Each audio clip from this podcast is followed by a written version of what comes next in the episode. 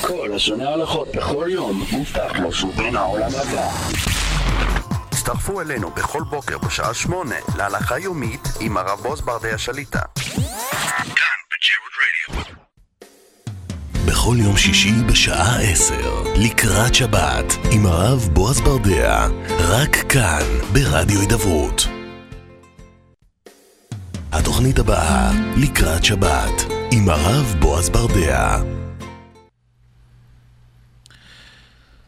מאזינים יקרים, ערב שבת קודש, זאת חוקת התורה, שבת ראש חודש תמוז, אנחנו נמצאים ארבע שבועות לפני סליחות, תמוז ראשי תיבות, זמני תשובה ממשמשים ובאים, אנחנו צריכים, דווקא עכשיו, זה חודש שקרו בו דברים קשים לעם ישראל, שלושת השבועות בחודש הזה. אבל אנחנו נכנסים לתוך הקיץ, וצריך לזכור, קודם כל, שתמוז זה הכנה לאלול, ועוד ארבע שבועות זה סליחות, וצריכים להיזהר, לא לעשות ולא לעבור על שום איסור, גם בקיץ, בפרט בקיץ, שהניסיונות גדלים, והילדים, אין להם לכל אחד תמיד מסגרת.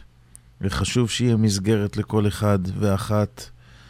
גם חופש צריך שיהיה לו לוח זמנים, גם חופש צריך זמן ללמוד, ולכן צריך כל הורה לשים לב לדברים הללו, לראות איך כל אחד מבניו מסודר בלוח זמנים, מתי הוא קם, מתי הוא הולך לישון, שלא יהיה הפקר, כי ההפקרות מביאה לידי חטא, ואי אפשר כמעט שהאדם שאין לו סדר יום ברור לא יבוא לידי שעמום ולדברים אסורים.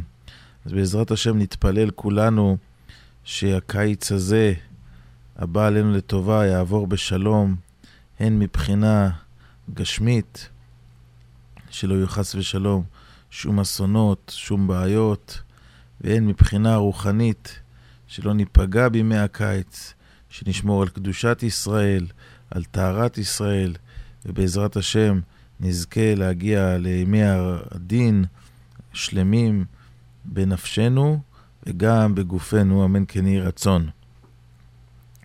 פרשת השבוע, פרשת חוקת. פרשת חוקת, יש בה מספר עניינים, פרה אדומה, מי מריבה, נחש הנחושת, השירה, ננסה לגעת במספר עניינים ונראה בעזרת השם את הדברים שקשורים לנו, ללמוד מהם את המוסר הנכון לחיינו אנו.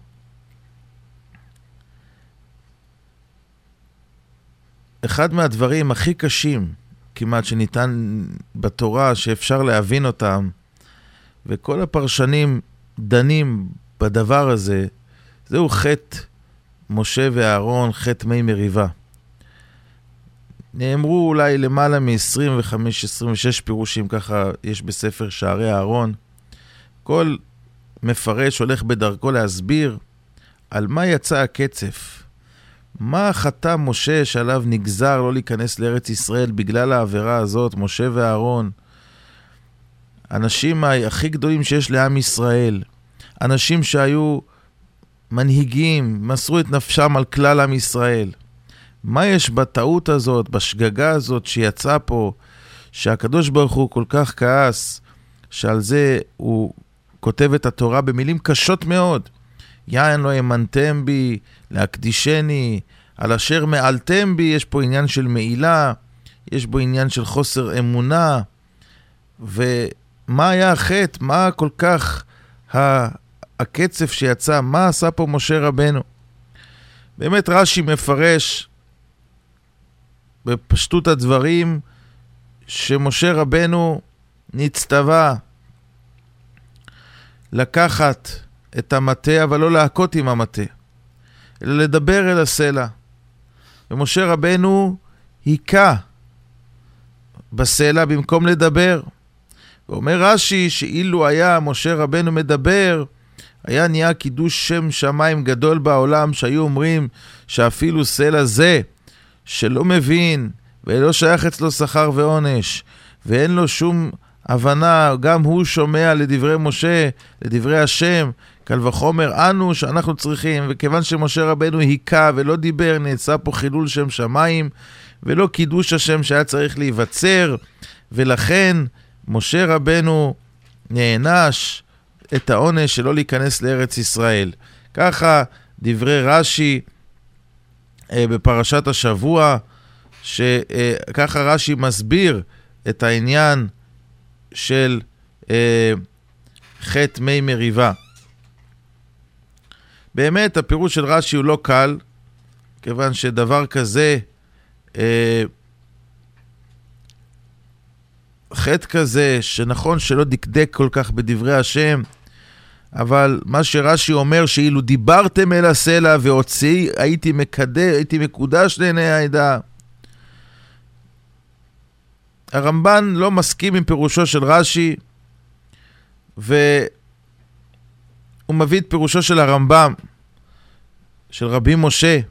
הרמב"ם, דעתו היא שהפגם היה בעניין של כעס, שימונה המורים, המן הסלע הזה נוציא לכם מים.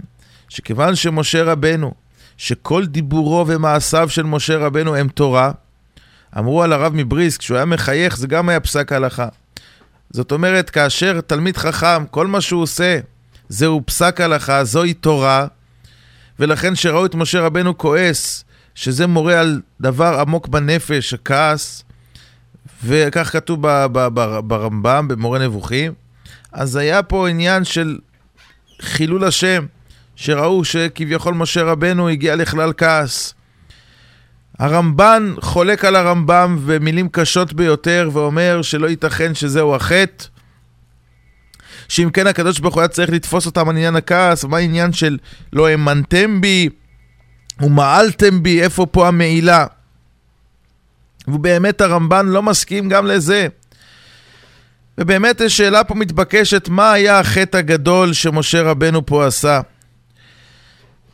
אפשר להסביר, ואולי כן זה הרמב"ן מדבר, הרמב"ן מאוד מעריך, מי שירצה להסתכל בדבריו ובדברי הספורנו והרשב"א וכל אחד מהמפרשים, אבן עזרא, הכלי יקר, כולם הולכים להסביר פה את העניין של המי מריבה, שזה עניין באמת אחד מהדברים הסתומים שיש בתורה, שלא מצליחים להגיע לעומק העניין פה, על מה ולמה יצא הקצף. אבל אפשר אולי להסביר, משה רבנו, ביציאת מצרים כן היכה בסלע, שם כתוב, קח את המטה, שם הוא היכה, והיכה בצור ויזובו מים. אנחנו נמצאים פה כבר אחרי 40 שנה של דור המדבר. השם אומר למשה, אל תכה, תדבר. מה העניין, מה החילוק בין הכאה לדיבור? צריך להבין שיש בעולם שני סוגי ניסים. ישנם ניסים שהקדוש ברוך הוא עושה בכבודו ובעצמו לבד. ניסים שהקדוש ברוך הוא מראה את כוחו וגבורתו בעולם.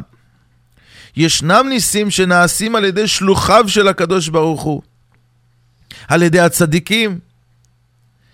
מה הטעם בניסים הללו? למה הקדוש ברוך הוא לא עושה אותם ישירות?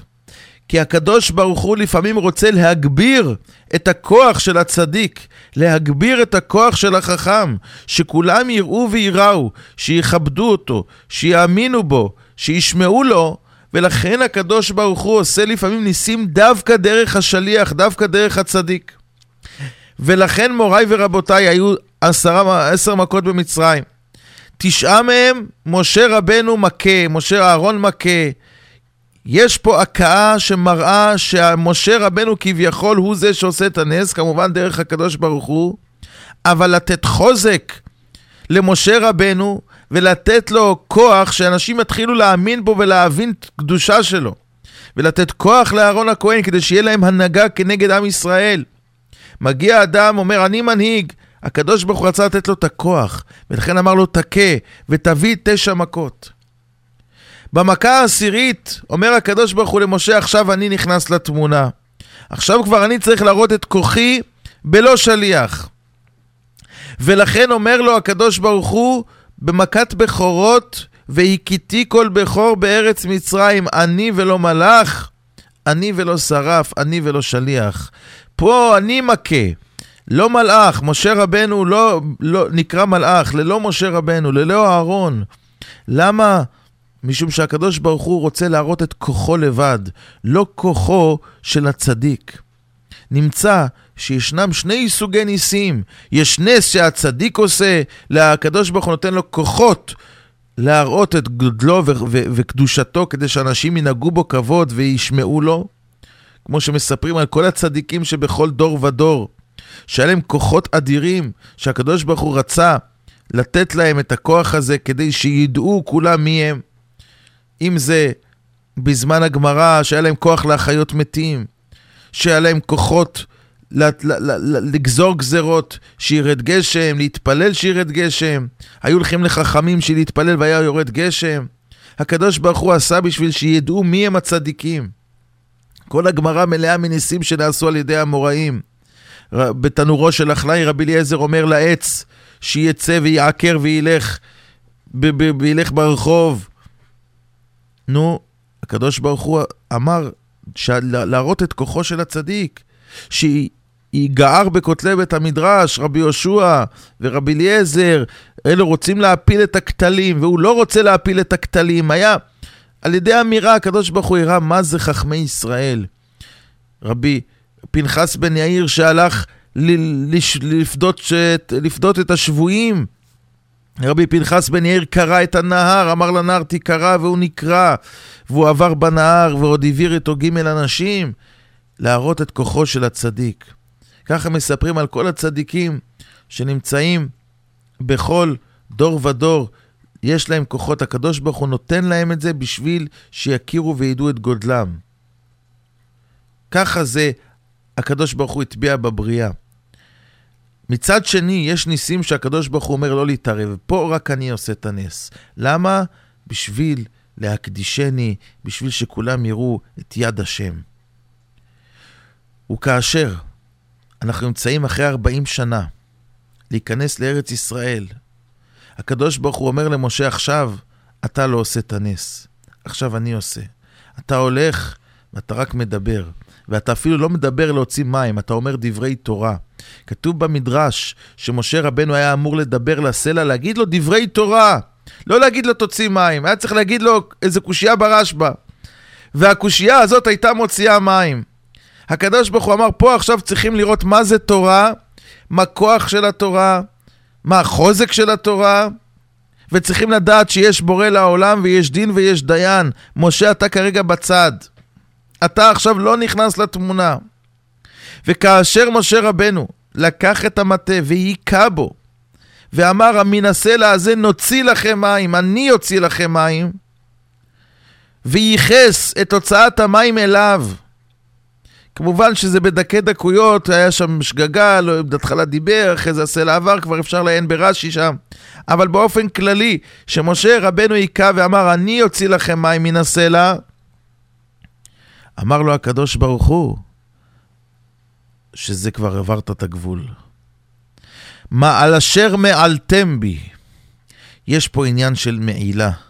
מה הכוונה במעילה? מה זה מעילה? אם אדם תרם כסף לצדקה, או תרם כסף לבית המקדש, ומוציאים את הכסף שהוא נתרם לקודש, לכבוד השם יתברך, מוציאים אותו לחולין, ומשתמשים בו לצורך חול, ומשתמשים בו לצורך דבר אחר, בדבר הזה זה נקרא מעילה, צריך להביא קורבן מעילה. למה? לקחת משהו ששייך לשם לצורכך האישיים. כך גם משה רבנו, הקדוש ברוך הוא אמר לו, הייתה פה מעילה. אני ביקשתי לא להכות, ביקשתי להגיד דברי תורה אל הסלע, והסלע יוצאים מים. להראות את ניסי השם, להראות את כוחו של הקדוש ברוך הוא בעולם, לא כוחו של משה כרגע. ואתם הלכתם והכיתם והראיתם שהפעולה כביכול מתייחסת אליכם, על זה לא האמנתם להקדישני. הקדשה פירושה הבדלה. קדוש פירושו מובדל הוא מופרש. וכיוון שאתם לא עשיתם את זה, ולא הפרשתם אותי, והבדלתם אותי, ולא, ולא קידשתם אותי, ומעלתם בי, ולקחתם לידיכם את הנס, על זה הקדוש ברוך הוא ואומר לארץ ישראל לא תזכו להיכנס, לארץ ישראל לא תזכו להגיע, כיוון שאתם גרמתם פה לחילול השם, ששמי בעולם לא נתקדש כמו קודם.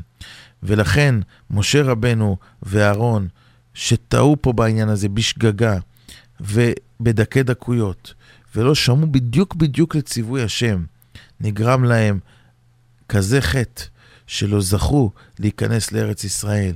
גם אהרון נפטר באור ההר, וגם משה רבנו על הר נבו, כולם כולם לא הצליחו להגיע לארץ ישראל, בגלל שצריך לשמוע לקול השם בדיוק, לא תזוזה, בדיוק מה שאמרו צריך לעשות.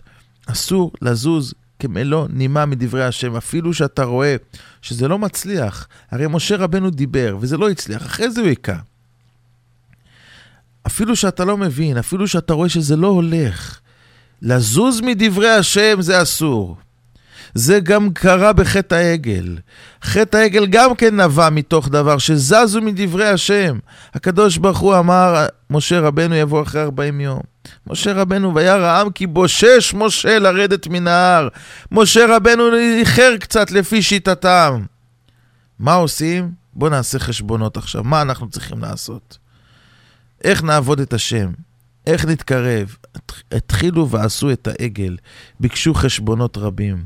כך גם התחיל כל העולם בחטא הדם הראשון, שגם היה חטא שאדם לקח לעצמו ולחשב, אני יודע יותר טוב. הקדוש ברוך הוא שם אותנו בעולם, למה עולם כזה שקל לעשות מצוות?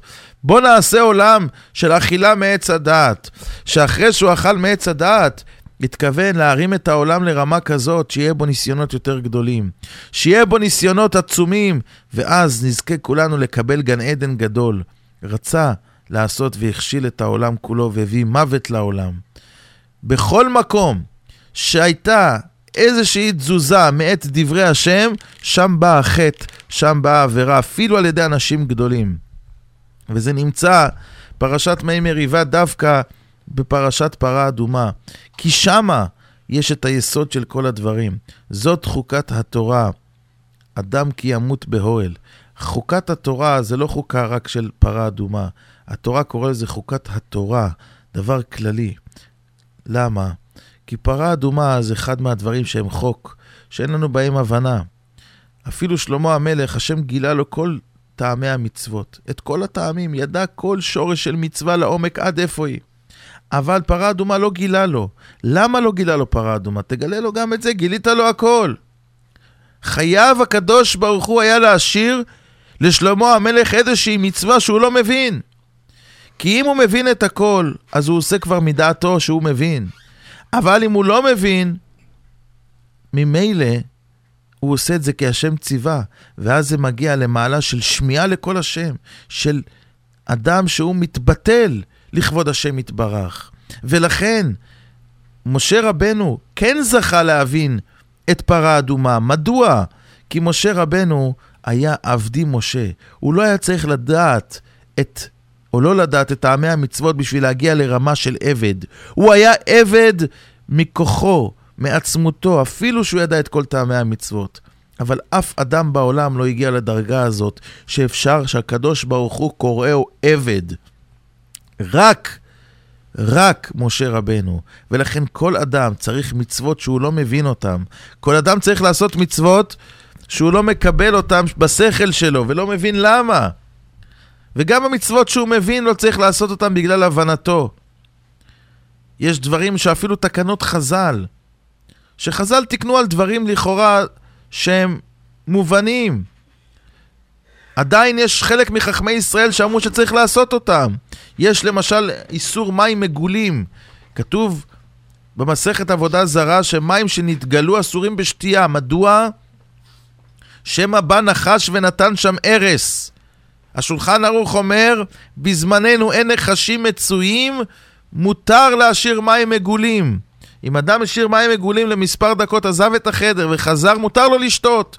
כי אין חשש שיבוא נחש וישים שם את הארס. מדוע? כי אין נחשים מצויים, זה היה בזמן הגמרא. מרן ביטל את ההלכה הזאת. באים, בא הגאון מווילנה והר... ואומר לכל סיבה של חכמים יש טעמים עוד יותר נסתרים, שאפילו שבפשט אנחנו לא מבינים, יש להם עומק, ולכן עדיין צריך לשמור על מים מגולים. ככה, פוסקים, ככה פוסק החזון איש, ככה מתנהגים בבית של רב חיים קניאבסקי, והרבה מגדולי ישראל נזהרים עד היום במים מגולים. או למשל מלח סדומית, כתוב שאין מלח סדומית מצוי בינינו. למה עושים מים אחרונים? מפני שהיה מלח כזה, מלח סדומית, שהיה מסמא את העיניים, שגורם לעיוורון, לכן צריך לרחוץ את הידיים. אבל היום אין מלח סדומית מצוי. אף על פי כן, מים אחרונים חובה. צריכים להמשיך לעשות אפילו שאתה לא מבין בשכל שלך. למה? מה קרה? אין כבר מלח סדומית, מה יש? תן לי לברך, מה צריך להם מים האחרונים? אין חשש של עיוורון. תמשיך לעשות מה שציוו אותך. תמשיך לעשות את מה שאמרו חכמים, לא הקדוש ברוך הוא, חכמים, שיש שם דברים שאתה לא יכול להבין. גם תקנות שבטל הטעם, לא בטלה הגזרה. גזרות שבטל הטעם שלהם. אסור לאדם לשוט בשבת, שמא יעשה רפסודה. לא שייך, עדיין אסור. שמא יתקן כלי שיר, אל תמחא כפיים, שמא יתקן כלי שיר, לא שייך. אל תרכב על סוס, שמא יתלוש, עלה ויכה בסוס. איפה עלה, איפה יתלוש, יש לו מקל מיוחד שהוא קנה אותו ב-50 דולר, מחנות לרכיבת סוסים. עדיין התקנה והגזרה במקומה עומדת, ואי אפשר לתקן ואי אפשר לשנות שום דבר ממה שחכמי ישראל אמרו. יום טוב שני, אנחנו יודעים, אנחנו יודעים, אסור. מנהג אבותינו בידינו. אנחנו ממשיכים בדיוק כמו שעשו לפני שלושת אלפים, לפני אלפיים שנה. ממשיכים, לא משנים שום דבר. כל מי ששינה בעולם ובהיסטוריה של עם ישראל, הפסיד את כל התורה בסופו של דבר. כל מה שהתחיל קצת לזוז, כמו שאומרת התורה, אשר לבבו פונה היום מעם השם. מי שהתחיל קצת לפנות מעם השם, כבר התחיל להיות אסונות, כבר התחיל להיות צרות, כבר התחיל להיות עזיבת הדת. איך התחילו הרפורמים? מדברים קטנים. אמרו בוא נזיז את העמוד של התפילה מפה לאמצע, בוא נשנה קצת את הצורה של הבית הכנסת, ואחר כך הורידו את המחיצה, ואחר כך גברים ונשים, ואחר כך נוסעים במכוניות, והיום כבר יש כומר שמחתן ו- ו- ו- ורב, ו- ואין תורה ואין שום דבר, ויש התבוללות והתחתנים עם גויות, וכבר אין שום דבר. ממה זה התחיל? מדברים קטנים. בוא תזיז את העמוד של התפילה, של הבית הכנסת, מפה לשם. בוא נשים את הכיסאות של הבית הכנסת בצורה אחרת. נודע ביהודה קם וצעק צעקה גדולה ומרה ואמר אסור לעשות. על מה אתה צועק? מה קרה? מתחילים לזוז קצת, לא יודעים איפה זה ייגמר. החזון איש לפני 60 שנה צעק, אל תכניסו רדיו הביתה. ככה צעק, רדיו, שהיה כל הרדיו היה, מה היה שם? שום דבר, גם החדשות היו בטוב טעם מסוים, לא היה שם יותר מדי דברים ששומעים היום, השם ירחם, שאסור אפילו לפתוח חדשות של גוי. ששם הדברים שהוא מדבר זה דברים שאסור שייכנסו באוזן של יהודי, בנשמה של יהודי, אסור לשמוע דברים כאלו. רדיו של גוי אסור לשמוע, כי שם מדברים דיבורי נבלה, דיבורים שאסורים. מעשים שלא יעשו. ילדים צריכים לשמוע כאלו דברים, אנשים צריכים לשמוע כאלו דברים. או רדיו שמשמיע שירים שאסור לשמוע. כבר הוא צעק על הרדיו של פעם, של לפני 60 שנה, ועל טלוויזיה של שחור לבן, שהיה שם צ'רלי צ'פלין ואיזה זה, כל מיני דברים פשוטים.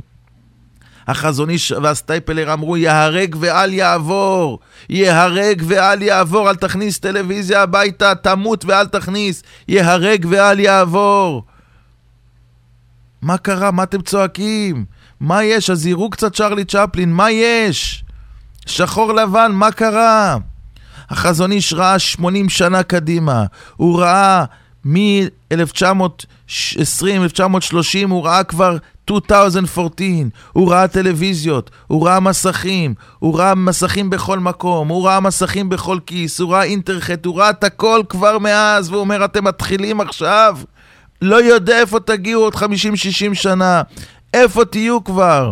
במ"ט שערי טומאה, אם לא תשימו עכשיו סוגר, אם לא תעצרו עכשיו את ההידרדרות, ב-2014 כבר תהיו במ"ט שערי טומאה, כבר לכל אחד יהיה אצלו בכיס מ"ט שערי טומאה. ככה אמר החזוני, שהוא ראה כבר ברוח קודשו מה הולך להיות. הוא לא צעק על אז, הוא צעק על העתיד, הוא ידע מה הולך להיות. אפילו ששם אולי כן ולא ואפשר, אבל הוא הבין לאיפה אנחנו מידרדרים. משחור לבן לצבעוני, לאחר כך ל... היה צלחות של לוויין, ואחרי זה קלטו משם וקלטו מפה, ואחר כך ערוצים מכל העולם, 200-300 ערוצים, ואחר כך הגיעו למחשבים, ואחר כך הגיעו, והיום יש לך כבר הכל פרוץ, ואין פוצה פה ואין מצפצף, והעולם נהיה הפקר. למה? כי זזו מעט, כמעט זזו כמה מילימטרים מדברי התורה הקדושה. אנחנו צריכים לדעת שכל הכוח שלנו זה בזה שאנחנו לא זזנו. אבא שלי עשה קידוש ככה, אני עושה כמוהו, והוא עושה כמוהו, והבן שלי יעשה כמוהו. אמא שלי הדליקה נרות ככה, וכמה עשתה, והכל אנחנו מעתיקים את ההורים. ואנחנו נלך בצניעות כמו אמותינו, ונלך ו- ב- ב- ב- ונלמד כמו אבותינו, והיו הולכים לבית הכנסת, וקובעים עיתים לתורה, ולומדים ומתנהגים. מה פתאום כל העולם הזה השתנה? מה, הסבא שלנו ראה כדורגל? מה, ישב לראות משחקים בשעה שתיים בלילה? איפה העולם הולך? אנשים השתגעו לגמרי, יושבים שעות, רואים משחקים של איזה משחקים? אלג'יריה וניגריה, כל מיני אנשים שחורים כפחם, שהם, מה יש להם? טמאים שבטמאים, מ"ט שערי טומאה, כל אחד מהם מלא עבירות, מלא תאווה, מלא ניאוף. זה, זה מה שאתה יושב להסתכל? זה מה, ש, זה מה שמגדל אותך? לא, זה יפה, זה זה. בסדר, אין בזה דברי פריצות, אין בזה ניאוף, נכון, אבל מה יש שם? אם אדם יחשוב בשכל קר, מה יש שם? יש מושב לצים וביטול תורה. מה מלמדים, מה מחנכים? הייתי עכשיו, חזרתי מארץ הקודש, אנשים יושבים עד שתיים בלילה, שלוש בלילה, לא קמים לעבודה, לא עושים פגישות בעבודה, איך לסדר שלכל אחד יהיה זמן. מרותקים, לא זזים, מה קרה? העולם נעצר.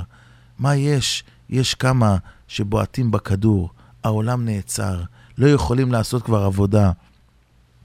עד כדי כך מגיעים לשפל המדרגה, כאשר כבר נהיים עבדים של זה, משועבדים לזה, לא יכולים בלי זה.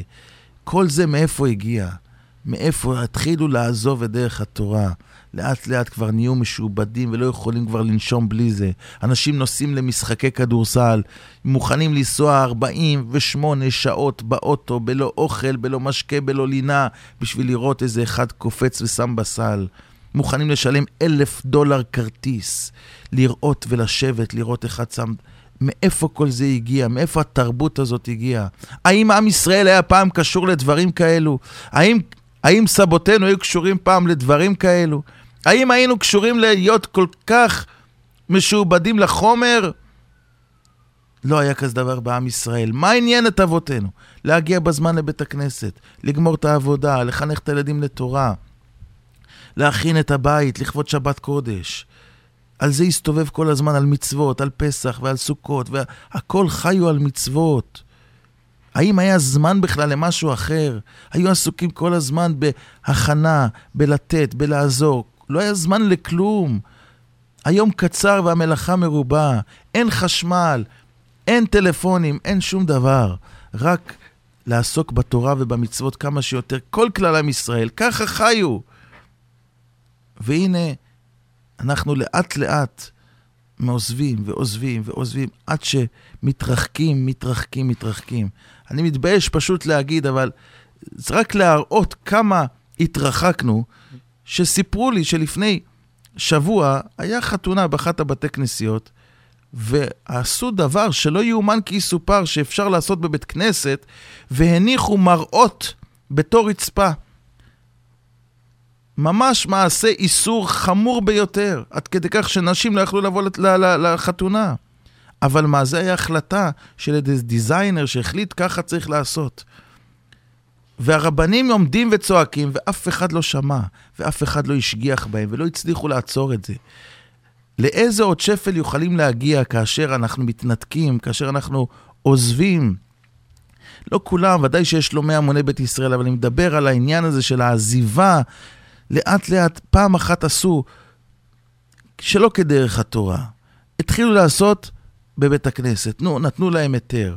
הרי השדה חמד כותב שבכלל אסור לעשות חתונות בבית הכנסת. אבל נתנו להם היתר, מותר, למה? בשביל שיהיו קרובים לתורה, בסדר. אחרי זה עשו כניסה מעורבת. בכניסה מדברים הנשים והגברים, והם מדברים ומסתכלים, השם ירחם ויושיע ויגן, אבל בפנים אוכלים נפרד. אחר כך אמרו, נוריד את המחיצה בשביל האוכל, נשאיר את המחיצה רק לריקודים. אחר כך אמרו, למה צריך מחיצה לריקודים? גם זה, נעשה בהתחלה מחיצה לריקודים, ובסוף של הערב נוציא את המחיצה, מי שירצה ילך, מי שירצה יישאר. גם זה שתקו. אחר כך אמרו, לא צריך מחיצה בכלל. אחר כך אמרו, למה נסמים שירים כאלו רק של שמח תשמכם וכל אלו? שים שירים אמיתיים, שירים של בני עוולה, של, של הגויים האלו, ששרים כל היום של, על טומאה וניאוף. על זה, זה צריך לשים. ושמו, וגם זה שתקו. ועכשיו מגיע עוד, עוד, עוד ירידה למטה למטה, לעשות ממש בית פריצים, שבית ועד יהפך לזנות, כל מה שכתוב במשנה בסוף מסכת סוטה. לאיפה מגיעים אם אין לא נשארים דבוקים כמו שעשו פעם, כמו שעשו, שהיו רוקדים. לא תמיד גם היה אולי נגן אחד, שתי נגנים, והיו רוקדים בהשתוקקות ובדבקות לשמח חתן וכלה. שכל המהות הייתה רק לבוא לשמח את החתן והכלה, לתת להם הרגשה טובה. אנשים אפילו לא ישבו לאכול, רק רקדו כל הזמן. יש בבני ברק חתונות שבאים אברכים, חברים, אין להם אפילו מקום לשבת, כי זה יקר. הם באים לחתונה רק לרקוד ולשמח את החתן והכלה. ואחרי שהם רוקדים איתו 3-4 שעות, שותים משהו והולכים הביתה. ויש אנשים שבאים לחתונה, אוכלים, שותים, 13 מנות, 14 קינוחים, ושתייה חריפה, וזה, ואחר כך אומרים להם, בוא תרקוד, לא, קשה לי, זה מחר, אחר כך. והחתן יושב, מסכן, רוקד עם עשרה אנשים. זה לא צורה של לשמח חתן וכלה, זה לשמח, אדם בא לשמח את עצמו. חתונה זה לשמח חתן וכלה. תבוא ותרקוד ותשמח ותגיד לו ותדבר איתו. ככה כתוב בחז"ל, משמחו בדברים. זה השמחה האמיתית. זה היו פעם, היו חתונות, רקדו ורקדו שע, שעות על גבי שעות, בדבקות, ב, ב, בהשתוקקות, בשמחה אמיתית על מה שהשם זיכה אותנו. לכן תקנו חכמים להגיד בזימון שהשמחה במעונו. אבל כל הפוסקים כותבים שאם יש חתונה שהיא לא נעשית כדת וכדין, לא אומרים שהשמחה במעונו. והחפץ חיים כותב בספר אהבת חסד, שאם יש חתונה שיעשית בתערובת, אין מצווה לשמח חתן וכלה, ואין מצווה ללכת. והפוך, שומר נפשו ירחק ולא ילך לשם. נו, אז איפה, איפה מתחילים ואיפה מסיימים? אז נכון, הדור קשה, לאט לאט, ממיצים יושר על כל עם ישראל, אבל צריכים לדעת שאם לא נשים גבול ולא נעצור, אפשר להידרדר לעוד כל מיני מחשבות של הגויים שיחלחלו אלינו ויגיעו ל, לראש של, ה, של היהודי, ואז חס ושלום אפשר לרדת מטה-מטה. נחש הנחושת, מוריי ורבותיי, עשה לך שרף ושים אותו על נס. עם ישראל מתלונן, עם ישראל מתלונן על המן. נפשנו קצה בלחם הקלוקל. חשבו, לא האמינו, חשבו, מה זה? איך יכול להיות? אדם מכניס ולא מוציא? אנחנו יום אחד נתפוצץ. ובאו והתלוננו אצל משה רבנו, ואמרו לו, משה רבנו, מה יהיה? והקדוש ברוך הוא שלח עליהם נחשים. והנחשים הללו היכו בהם. ואמר הקדוש ברוך הוא למשה, עשה לך נחש. שרף, נחש נחושת. והנחש נחושת הזה, הסתכלו בו והתרפאו. מה העניין של הנחש? למה דווקא נחש? אמרו בעלי המוסר שהנחש נענש. מה הנחש נענש? על גחונך תלך ועפר תאכל כל ימי חייך. מה העונש פה? אומרים לאדם, יש לך כסף, חופשי, אוכל בכל מקום, לא צריך לדאוג. עפר תאכל, כל מה ש... אתה נמצא האוכל שלך בכל מקום. איזה מין עונש זה? העונש פה הוא עונש גדול. דווקא כאשר אדם לא בטוח, דווקא כשאדם יש לו שאלות ויש לו קושיות ולא לא קל לו, זוהי הברכה שמקרבת אותו לקדוש ברוך הוא. זוהי הקרבה שלו לבורא עולם. כאשר אדם צריך את הקדוש ברוך הוא, אז הוא קרבת השם לי טוב. הנחש לא צריך את קרבת השם. הנחש לא צריך, הוא יש לו אוכל בחינם, יש לו כל הזמן מה שהוא צריך. הבריסקי רב מספרים עליו שהיה לו כולל והוא היה, כל חודש היה בפלאי פלאות, בניסי ניסים משיג את הכסף. והוא אמר פעם, אם יבוא מישהו וייתן לי מיליון דולר, אני לא אקח את זה ממנו. את ה... למה? כי אם יהיה לי מיליון דולר, התפילות שלי, אני כבר לא יהיו אותו דבר. אני לא מוכן למכור את התפילות שלי, את הביטחון שלי, את ה... מה שאני מתאמן על אמונה, מה שאני מתאמן על דבקות בקדוש ברוך הוא, מה שאני מתאמן על הקשר הזה של הקדוש ברוך הוא, אני לא מוכן למכור אותו בשביל כסף. ודווקא זה שאני רואה כל חודש נס מחדש, דווקא זה שאין ופתאום מגיע ואתה לא יודע מה יהיה, ואתה יושב ומתפלל לקדוש ברוך הוא, ואתה צריך את השם, זה בונה את הקרבה, זה בונה את הקשר. הקדוש ברוך הוא מחפש, אריני את מרייך, השמיעיני את קולך. ולכן הקדוש ברוך הוא אמר, אתם חושבים שהמן הוא קלוקל, שהמן הוא לא בסדר, שאתם צריכים, לא יודעים, קמים בבוקר, כן יהיה, לא יהיה, אסור להשאיר למחר, צריכים כל יום להתפלל, כל יום צריכים להיות קשורים לקדוש ברוך הוא. זה טוב, זה טוב, שאדם, הוא צריך להכיר כל הזמן שהקדוש ברוך הוא זן ומפרנס אותו. ולכן, הנחש, שהוא יש לו את האוכל בכל מקום והוא מרוחק, אנחנו לא רוצים להיות כאלו. ורש"י אומר על הנחש הזה, שעם ישראל צריך להסתכל עליו וללמוד שהוא, אין לו הרבה טעמים באוכל, יש לו רק טעם אחד. ועם ישראל הרגישו את כל הטעמים באוכל, במן, בכל דבר ודבר שרצו לטעום. באמת, זה קצת תמוה. למה הקדוש ברוך הוא היה צריך לעשות את זה? מה היה חסר? שיטעמו לא כל הטעמים, מה צריכים לדעת? הכל צריך לטעום. את כל סוגי האוכל בעולם, מה חשוב כל כך הנס הזה? לא רק זה, גם בימינו אנו, ידוע שאדם לא יכול לאכול רק דבר אחד. אדם חייב לאכול כל מיני סוגי דברים, חלבונים, סידן, אה, אה, כל מיני סוגים של אה, פרוטין וכל מיני סוגים של אוכל בשביל לבנות את הגוף שלו. למה הקדוש ברוך הוא עשה ככה?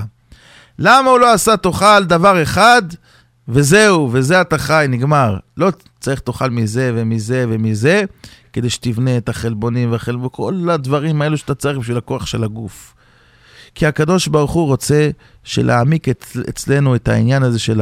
הידיעה שהקדוש ברוך הוא זן, ואם יחסר דבר אחד, לא נוכל יותר להתקיים. ככה אדם מתרגל לדעת שהקדוש הוא תמיד זן אותו, והוא ידע תמיד להכיר טובה, ויגיע להכרת הטוב המושלמת לקדוש ברוך הוא. אם הוא היה כל הזמן אוכל את אותו דבר, כבר היה רגיל לזה, כבר לא היה עושה לו שום דבר. ולכן, הנחש הנחושת, אמר להם הקדוש ברוך הוא, תסתכלו למעלה, תרימו את העיניים למעלה, ותסתכלו, ותראו מי זן אתכם, ומי מפרנס אתכם. עשה לך שרף, ושים אותו על נס. תסתכלו כלפי מעלה, תהיו משועבדים לאביכם שבשמיים. הנחש הוא בדיוק הפוך, הוא כפוי טובה, הוא לא מודה, והוא לא קשור לקדוש ברוך הוא. הנחש, נחש נחושת, כתוב, שהנחש, וכתוב בתהילים, שהוא לא שומע לכל מלחשים. הפטן, הנחש, הוא לא יכול לשמוע, הוא לא יכול לקבל. גם כן הנחושת, כתוב שהנחושת של המזבח מכפר על מצח נחושה, ככה רש"י אומר. על מצח נחושה, על זה שאדם הוא עז פנים, שהוא לא מוכן לקבל שום דבר. וזה בדיוק ההבדל שהקדוש ברוך הוא רצה להגיד לעם ישראל. אתם תסתכלו כלפי מעלה, תכירו בטובה, במה שקיבלתם, במן, בכל הטעמים. ולא תסתכלו על הדבר הזה שאתם צריכים כל יום להתפלל, כי זה דבר טוב. וזה עשיתי בכוונה בשביל לחזק את הקשר של קרבה לקדוש ברוך הוא. אדם שהוא, יש לו, ברוך השם, אין לו שום בעיות. כלום, כל הדבר שלו מסודר. על מה הוא מתפלל? על מה הוא בוכה? על מה, איך הוא קשור לקדוש ברוך הוא? דווקא מתוך זה שהקדוש ברוך הוא לא כל דבר מאה אחוז. אז מה, מתלוננים? אז מה, בוכים? שלא טוב, לא טוב כל היום? הקדוש ברוך הוא עשה את זה בכוונה. הראיני את מרייך, השמיני את קולך, כדי שהאדם יתפלל. אנחנו נמצאים עכשיו בתקופה קשה לעם ישראל. שלושה חיילים, שלושה ילדים נעדרים, ו, וזה מעורר אצלנו את העניין הזה שהקדוש ברוך הוא מתאווה לתפילה שלנו, מתאווה להתחזקות, שהעם יתחזק, יתחזק בתורה ובמצוות. ורב שמעון בר יוחאי כתוב בגמרא, שאומר על מה בחורי ישראל נחטפים בגבולות, ככה לשון הגמרא כמדומני, על מה בחורי ישראל נחטפים, נשבים בגבולות, על זה שנשים הולכים בחוסר צניעות, ככה, ככה לשון הגמרא, נטויות גרון, הולכים בצורה של, של לא כקדושת בנות ישראל. זה גורם לחטיפות, ככה כתוב בחז"ל, זה לא אני ממציא וזה לא אף רב, זה כתוב בלשון הגמרא, זה בא מרב שמעון בר יוחאי שכולם נוסעים אליו לקבר, שנוסעים כולם בל"ג בעומר לשם, הוא אמר את זה. לא מנסים לפגוע חס ושלום באף אחד, אלא צריך לדעת שעם ישראל, כי יימצא בך ערוות דבר ושב מאחריך. הקדוש ברוך הוא, כאשר יש ערוות דבר, הקדוש ברוך הוא מסיר את השמירה שלו מעם ישראל. אין שמירה ושב מאחריך. הקדוש ברוך הוא עוזב. וזה מה שאומר רבי שמעון בר יוחאי, זה ההגנה שלנו, הצניעות של אנשים. זאת ההגנה של עם ישראל, שהקדוש ברוך הוא, שיש שמירה, שנזהרים איך לדבר, שנזהרים בקדושה ובטהרה, לשמור על המרחק בין, ה, בין, ה, בין איש לאישה, שומרים על ההבדל, ועל לא מגיעים חס ושלום בימי הקיץ לכל מיני דברים, והולכים למקומות אסורים. זה הדברים האלו מולידים את ה... את העניין הזה שהקדוש ברוך הוא עוזב את עם ישראל ואומר עכשיו תסתדרו לבד ושב מאחריך ולכן רב שמעון בר יוחאי אומר שזה הכל תלוי בצניעות ובקדושת עם ישראל.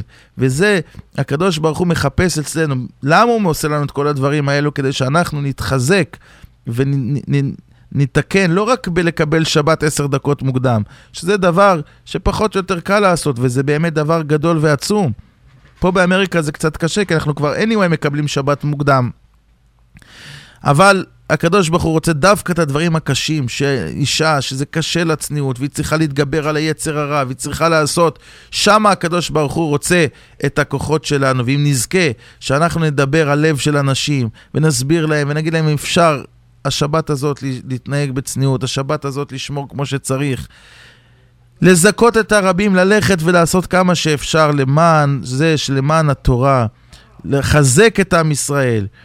אנחנו צריכים כל היום לחשוב איך אפשר לקרב עוד יהודי לבית המדרש. יש לך חבר, תמשוך אותו לבית המדרש, תמשוך אותו לתורה. יש לך חברה, תמשכי אותה לשיעורי תורה, תמשכי אותה לקדושה וטהרה.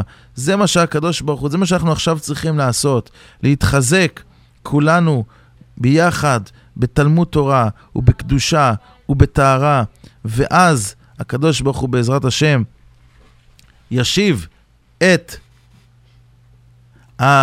בעזרת השם ישיב אותם הביתה בריאים ושלמים, ואנחנו נזכה בעזרת השם לראות אותם איתנו, וכל זה היה בגדר רק ניסיון שאנחנו צריכים להתחזק, בייחוד בקיץ הזה, בטהרה ובקדושה, ואנחנו צריכים לדעת שאין לנו היום אפר פרה אדומה. אין לנו כל כך טהרה וקדושה כמו שהיה בזמנם. הארי הקדוש מספר כתוב ברב חיים ויטל, שהארי הקדוש פעם אחת התעורר משנה ואמר, אם יהיה לי 80 שנה, אני לא יכול להגיד לכם את כל החידושים שנתחדשו לי בשינה הזאת. ואמר רב חיים ויטל, שכל הקדושה של הארי הקדוש הגיעה רק בזכות זה, שאליהו הנביא נתגלה אליו, והיזה אליו אפר פרה אדומה. בזכות האפר פרה אדומה שהוא היזה עליו, והוא זכה לטהרה כזאת שיכל להבין את כל סודות התורה. אדם שאין בו טהרה ואין בו קדושה לא יוכל להתקדם בתורה, המוח שלו יהיה סתום והוא לא יוכל להבין אף פעם באמת בעומק את דברי התורה. וצריך הרבה שנים של תשובה ותפילות ולימוד בשביל להוציא את כל הדברים הרעים שהוא הכניס לראש שלו ברגעים קטנים ובסתם ולא עזר לו שום דבר. צריך כל כך הרבה להתפלל שהקדוש ברוך הוא יציל אותנו אפילו בשוגג מלראות דברים אסורים. וזה, בעזרת השם, ייתן לנו כוח להתחזק ולהתעלות בתורה ומצוות ומעשים טובים. זה מה שהקדוש ברוך הוא רוצה מאיתנו, שאנחנו בעזרת השם נתעלה כולם ביחד, לנסות, לזכות, להרחיב את הקדושה של עם ישראל. כל אחד יכול להרים טלפון ולהגיד לה ולהתחזק בזכות ה, ה, לזכות שלושת החטופים האלו, שהקדוש ברוך הוא ישיב אותם בעזרת השם. כל אחת ואחת יכולה לעשות משהו למען זה.